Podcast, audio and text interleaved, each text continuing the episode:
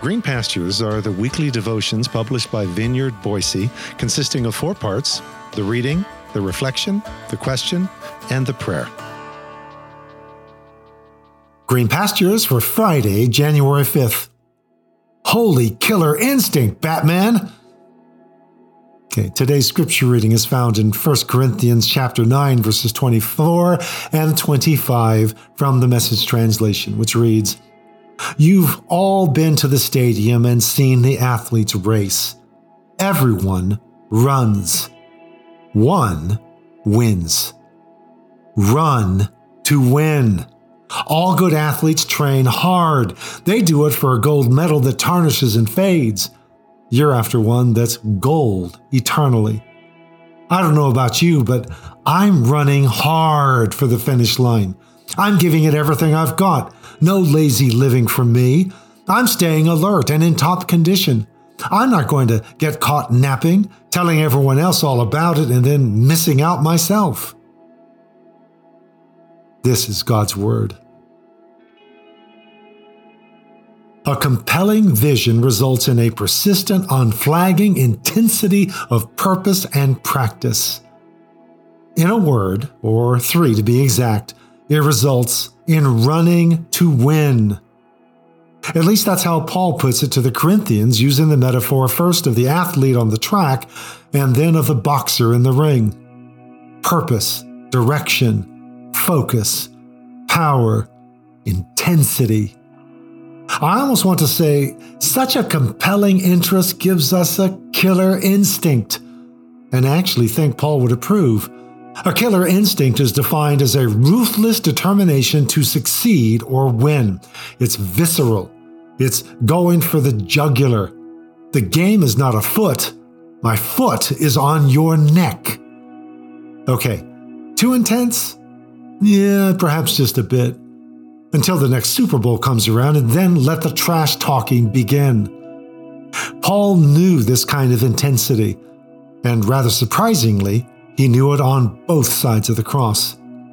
What we often miss is that when Paul says in Philippians that he presses on to the goal, he uses the same word translated persecute in the text describing his former life. It's the Greek word dioko. It means to relentlessly pursue, to chase, to hunt down. There's an intensity to it. Yea, even verily, a killer instinct. Before the cross, he hunted down initiated insiders to harm them. Now he even more relentlessly hunts down uninitiated outsiders to heal them. I bumped into this killer instinct vibe in another unexpected place in one of the daily devotions I've been frequenting this past year called Unveiling Mercy 365 daily devotions based on insights from the Old Testament Hebrew by Chad Bird. In one of them, Chad flipped that old familiar summons to Peter, one of his key compelling vision moments, to leave his nets and let Jesus make him a fisher of men. Chad observes, we have wrongly romanticized what it means to be a fisher of men. In its Hebrew context, fishing for men is a savage affair. In Jeremiah, fishermen are God's instruments of judgment. In Ezekiel, God spreads his net to catch the runaway prince to ship him into exile. In Amos, he wields fishhooks to drag people away. In Habakkuk, Babylonians net Israel like fish. Every Old Testament instance of men fishing for a human catch involves violence.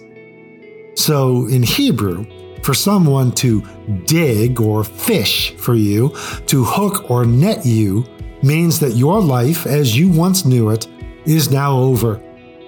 So when Jesus calls his disciples to be fishers of men, he's not sending them on a quaint mission.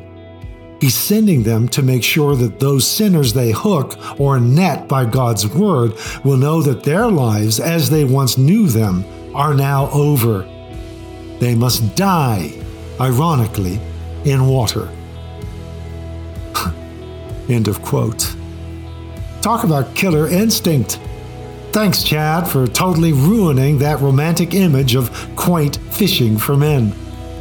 This isn't somebody lazily fishing the day away, maybe maybe catching something, uh, maybe not. Who cares? And if you do catch one of those cute little fishes, well, you just kind, you know, remove that hook and and put it out to go back. You know, we catch, we release. Because who cares? I'm just here for the fresh air as I'm lost in a daydream custom made for a daydreaming boy. No, this is Quint out to hunt that shark down. I'll find him for three, but I'll catch him and kill him for ten. Okay, too much? No doubt. But maybe we can catch just a bit of such intensity stemming from a compelling vision. Not to catch and kill, however, but to hook and to heal. With a purpose. So, as we pause for a moment of personal reflection and prayer, ponder what do you know of a holy killer instinct in your life? A relentless passion stemming from a compelling vision that continues to move, nay, to impel you forward. Where might you find such a drive? And how do we keep it healthy for ourselves and for others? Lord, everyone runs, one wins. Run to win. Translate this into my life in life giving ways. Fill my days with deepening resolve, anchored in a compelling vision that you spark and then re spark creatively, relentlessly, undauntingly. That by all means, some may be helped and healed through your touch in and through me. Through your mercies.